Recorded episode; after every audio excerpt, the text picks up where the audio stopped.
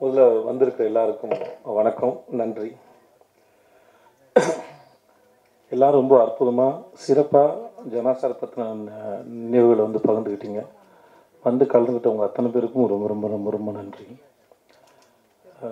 இதை தாண்டி நான் என்ன சொல்ல போகிறேன்னு தெரியல.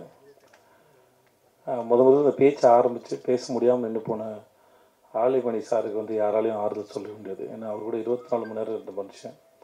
அன்னைக்கு அந்த சமயத்தில் எனக்கு டப்பிங் இல்லை. நான் டப்பிங் பேச போகிறேன்னா அவர் கூட இருந்திருப்பார். அது ஜனாசார் நம்ம கூட இருந்திருப்பார். அன்றைக்கி நான் கிளைமேக்ஸ் பேசுறது தான் பெண்டிங் இருந்தது. அது பேச போகும்போது தான் சாப்பிட வந்து ஒரு கீழே விழுந்தாரு பக்கத்தில் யாருமே இல்லை. அதனால தான் சீரியஸ் ஆகிடுச்சு சொன்னாங்க. ஸோ இது இந்த சமயத்தில் மிகவும் ரொம்ப பாதிக்கப்பட்டு ரொம்ப மனசு உடஞ்சு போயிருக்குது ஆலிமணி சார் தான். நான் வந்து ஜூனியர் ஆர்டிஸ்ட்டை வாய்ப்பு கேட்டு போய் அந்த வீட்டு கதவை தட்டினதுலேருந்து நான் அவரை பார்த்துருக்கேன் நான். ஸோ ஐம் சாரி சார் மற்றபடி எனக்கும் எனக்கும் ஜனா சாருக்கான உறவு வந்து நான் எந்த வார்த்தையிலையுமே அடக்கி சொல்ல முடியாது. என்னால் அதை நம்பவே முடியாது ஒன்று அவர் இறந்து போனதுக்கப்புறம் நிறையா அவர் இன்டர்வியூஸ்லாம் பார்க்குறேன். அவரை பற்றி மேலும் மேலும் இன்னும் ஆழமாக தெரிஞ்சுக்கிறேன். நான் ஒரு பாவியை போல் உணர்றேன். இருக்கும்போது இன்னும் நிறைய நேரம் செலவழிச்சிருக்கலாம். வழக்கமாக அந்த தந்தை மகன் உறவுக்குள்ளே இருக்கிற மாதிரி தான். இருக்கும்போது புரியாது பெருசாக தெரியாது. நான் தூரத்துலேருந்து நேசிச்சுட்டு அப்பப்போ எப்பயாவது போய் சந்திச்சுட்டு இருந்துட்டேன். இந்த காலம் இவ்வளோ கேவலமானதுன்னு எனக்கு தெரியாது. இவ்வளோ நடந்துக்கும்னு எனக்கு தெரியாது. தெரிஞ்சிருந்தா ஒருவேளை புரிஞ்சிருந்தா முன்னாடியே போய் புரிஞ்ச அளவுக்கு அவரோட நேரம் செலவழிச்சிருப்பேன். எனக்கு நல்லா பழக ஆரம்பித்த அஞ்சு வருஷத்துலேயும் நான் மிக குறைவாக தான் பழகியிருக்கேன். ஆனால் ரெண்டு பேருக்குள்ள பெரிய புரிதல் இருந்தது. அன்பு பரிமாற்றம் இருந்தது சில சமயம் பயன்படுத்தலாம். மனிதர்களையும் மனிதர்களின் அன்புகளையும் பயன்படுத்தலாம். நான் நான் தவற விட்டுட்டேன். அப்படி உங்களுக்கு யாராவது தெரிஞ்சவங்க நெருக்கமானவங்க இருந்தால் தயவு செஞ்சு போங்க பழகுங்க. பயன்படுத்துங்க. தப்பில்லை. அன்பை பயன்படுத்துங்க. பரிமாறிக்கோங்க. அது பெரிய நான் இழந்த மிக பெருசாக பார்க்குறேன். மற்றபடி இந்த படத்தில் வேலை செஞ்சது எல்லாமே வந்து மிக அற்புதமான தருணம் அது எல்லாருமே சொல்லிட்டாங்க. அதை தாண்டி புதிய வார்த்தைகள் எதுவும் இல்லை என்கிட்ட பேசுகிறதுக்கு அது ஒன்றும் மிக அற்புதமான தருணம் அது நாங்கள் அந்த யாமலிய சாங் போடும்போது இருந்தது. எங்கள் சந்தோஷம் நமக்கு தெரிஞ்சிருக்கும். இந்த படம் வந்து சிறப்பாக வந்திருக்குன்னா அது முழுக்க முழுக்க தலைவர் எஸ்பி ஜன்னாதன் தான். ஸோ அவருக்கு முதல்ல நன்றி.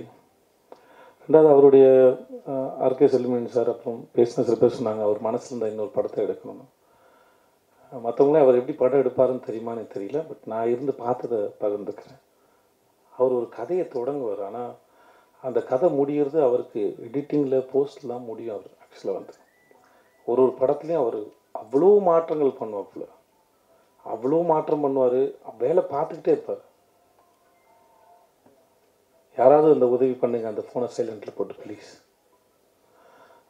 ஸோ அவ்வளோ மாற்றம் பண்ணிகிட்டு இருப்பார் அவர் மைண்டில் என்ன இருக்குன்னு தெரியல பட் நீங்கள் சொன்னதுனால ஏன்னா நான் எனக்கு அந்த ஐடியா இல்லை. ஏன் இல்லைன்னா அவர் வேலை பார்க்குறத நான் பார்த்துருக்கேன். அவர் அப்டேட் ஆகிட்டே இருப்பார்.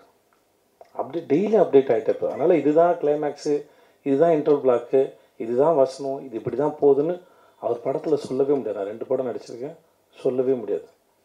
டப்பிங்கில் பார்த்தா அது வேறு இடத்துல இருக்கும். சார் இல்லை சார் சார் மாற்றிங்க போட்டுருது இப்போ பாருங்கள் சார் அப்படின்னு இருக்கும். அதனால் அது வந்து அது கணிக்கவும் கணிக்க முடியாது. அன்றைக்கி நடக்கிற அரசியல் சூழலுக்கும் வந்து அதில் என்ன நிகழ்ந்திருக்கோ அது அங்கே அப்டேட் ஆகிருக்கும் அந்த போஸ்ட்லேயும் அது அப்டேட் ஆகிருக்கும் ஆனாலும் இருந்தாலுமே அதை முடியுமாங்கிறத முயற்சி பண்ணி பார்க்குற முடியுமான்னு தெரியல. ஓகே இந்த லாபம் படம் பற்றி பேசலாம். நிறைய பேருக்கு நன்றி சொல்லணும். அதில் மொத்தமாக நன்றி. முக்கியமாக என் நண்பர் ஆர்வகுமார் அவருக்கு நன்றி. எனக்கு அவர் பன்னெண்டு வருஷமாக தெரியும். இந்த படம் எனக்கு தயாரிக்கும் போது எனக்கு நான் இது வரைக்கும் நான் நாலு படம் தயாரிச்சிருக்கேன். எந்த படத்துலையும் பணம் எவ்வளவாகும் அது பயிருக்கு சாம்பல் சத்தை கொடுக்கக்கூடியது.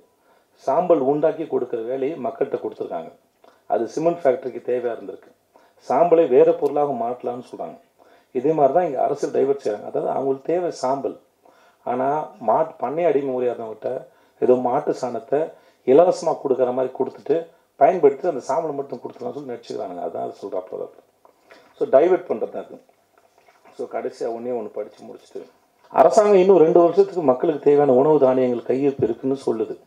அதே அடுத்த நாள் இன்னொரு பத்திரிக்கையில் இந்தியாவில் தினமும் சோறு இல்லாமல் பட்டினி இருக்கு ரெண்டு ரெண்டு லட்சம் பேர் படுக்கிறாங்கன்னு சொல்லுது.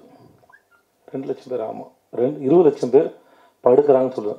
அப்போ இந்த முரண்பாடு என்ன?